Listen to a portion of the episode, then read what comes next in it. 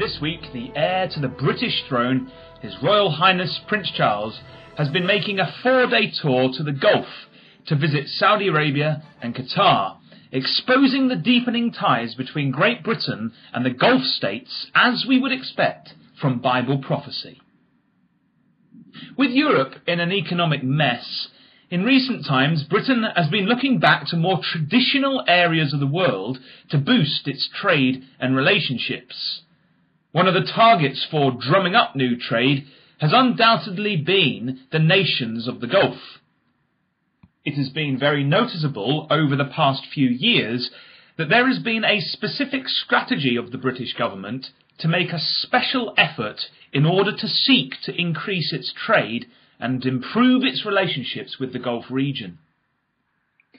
One of British Prime Minister David Cameron's first overseas visits when he came to power was to Saudi Arabia, Britain's leading arms export market, where it was thought he was attempting to entice Saudi officials into purchasing British Typhoon jets. The negotiations on this deal have continued ever since. And this week, on Wednesday, the 19th of February, the British Guardian announced that finally a deal had been reached between the British defence firm BAE Systems and Saudi Arabia military. Although no price has been officially announced, back in 2007 the Saudi Arabia military had made a preliminary commitment to paying 4.4 billion pounds for 72 of these jets. And since then they have requested additional technologies to be built into the aircraft, and so the price is probably quite higher now, probably around the 6 billion pounds mark. Officially, the visit of Prince Charles to the region has not have had anything to do with the deal. His personal interest in the region, though, must have influenced the announcement being made during his visit to the Kingdom of Saudi Arabia. This is just the latest sign of the huge trade push for Britain in the Gulf. Consider these headlines from the press, all taken from the last four years. In November 2012, David Cameron arrives in the Gulf on arms trade trip. In December 2012, David Cameron welcomes fighter jet deal with Oman as boost for UK jobs. February 2013, UK Royals set to boost ties with Qatar and Oman. May 2013, UK pushes for Kuwait trade and investment ties. December 2013. The UK looks to boost security ties and contracts in the Gulf. January the 9th, 2014. Britain keen to deepen defence ties with Qatar. January the 15th, 2014. Bahrain UK trade ties set to grow. And this month, February the 19th, 2014, UK and UAE, United Arab Emirates, ties on the cusp of something bigger. So this week's visit to the Gulf by Prince Charles then is the latest of the signs that Britain is very much getting in with its Gulf allies. The British media were also in on the act, showing the prince looking rather awkward as he took part in a traditional Saudi sword dance dressed in full Arab garb. Ambassador to Saudi Arabia John Jenkins said, quote, Our two kingdoms share a long friendship going back to the foundation of the modern Saudi state. Continuity of personal relationships, essential if we are to understand each other better, have been central to this. End quote. From Saudi Arabia, the prince went on to visit Qatar. Prior to this visit, the British ambassador to Qatar, Nick Hopton, said, Quote, I am delighted that His Royal Highness the Prince of Wales is to visit Qatar again. This is an opportunity to showcase the strong ties between the UK and Qatar, which we value greatly.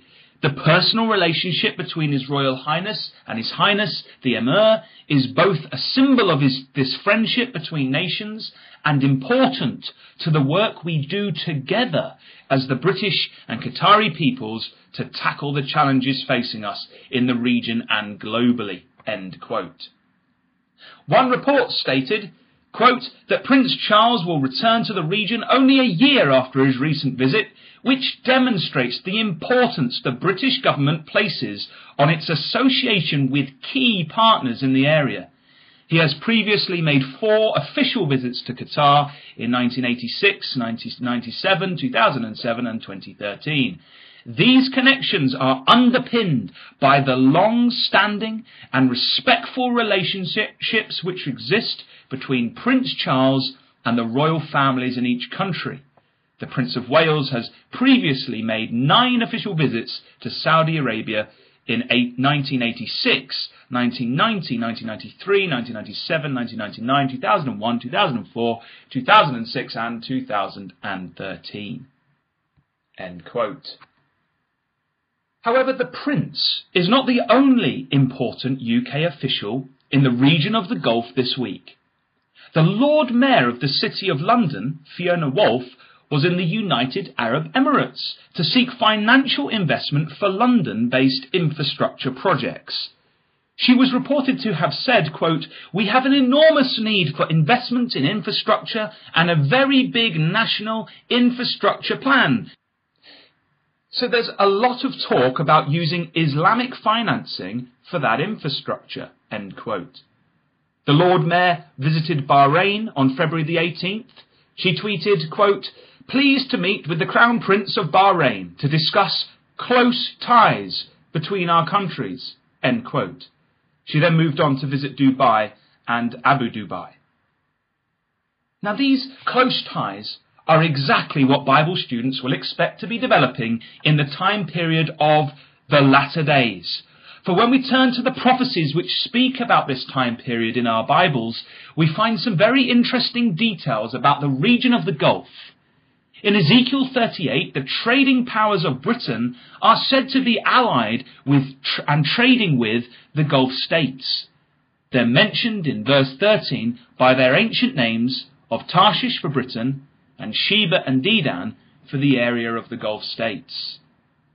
And we can see that these were indeed their ancient names by making a careful biblical study of the names and by piecing the clues of their identity together.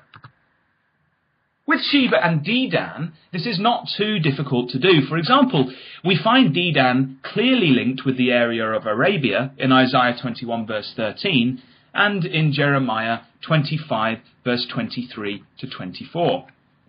Many archaeological finds point to a city called Al-Ula in Saudi Arabia as being an actual city known in ancient times as the city of Dedan, where these people eventually settled down.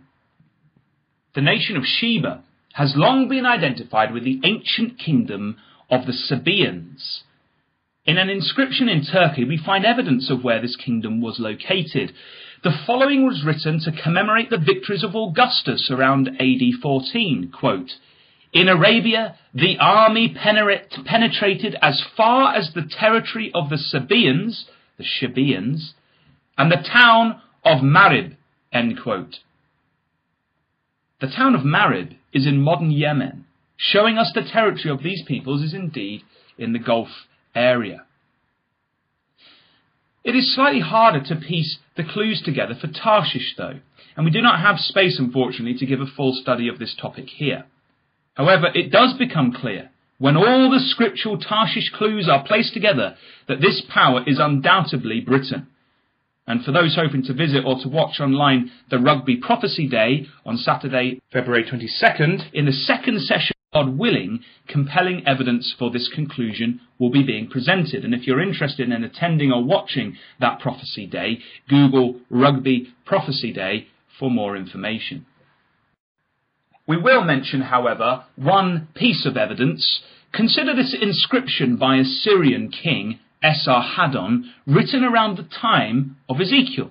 Quote, All the kings from the lands surrounded by sea from the country Ladanana, which is thought to be Cyprus, and Laman, which is thought to be the Ionian Islands, as far as Tarshish, bowed to my feet, end quote. Now this quote clearly shows us that Tarshish was an island, a land surrounded by sea, as Esarhaddon has told us. But not only this, it shows that Tarshish was an island to the far west, because he's clearly beginning his comments with Cyprus and moving westward in his description of the islands that bowed to his feet. And so, when we add this to other biblical clues, such as the metals which came from Tarshish of tin, lead, iron, and silver mentioned in Ezekiel 27, the only place which reasonably fits is the island of Great Britain, whose merchants are indeed hard at work in the territory of Sheba and Dedan, as we know. Therefore, in these latter days, we should expect to see these things happening around us. We should expect to see the merchants of Britain linking up with the Gulf states. The visit of Prince Charles to Saudi Arabia and Qatar and the deepening ties between Britain and the Gulf is therefore another example of how God's plan is being executed to bring about the situation he has decreed the world to be in before Jesus Christ returns to the earth to establish his kingdom. Unknown to the nation of Britain, who believe they are acting by their own intuitions, they are being compelled to take up a position in the Gulf which will see them in opposition to an invasion of a confederacy of nations mentioned in verses 1 through to 7 of Ezekiel 38. This invading group of nations is headed up by one called Gog, mentioned in verse 2. When this invasion takes place, we read of the reaction of Sheba and Dedan, the Gulf states, and the merchants of Tarshish, the traders of Britain, in verse 13. Sheba and Dedan and the merchants of Tarshish with all the young lions thereof shall say unto thee, Gog, Art thou come to take a spoil? Hast thou gathered thy company to take a prey, to carry away silver and gold, to take away cattle and goods, to take a great spoil? It is extremely significant then that British ties are being strengthened in the region of the Gulf. So as we see these sure signs of the times coming to fruition around us, let us consider our ways before the God of Israel. Soon, God will visibly intervene in the state of the world through his Son, the Lord Jesus Christ, who will return to restore the kingdom again to Israel.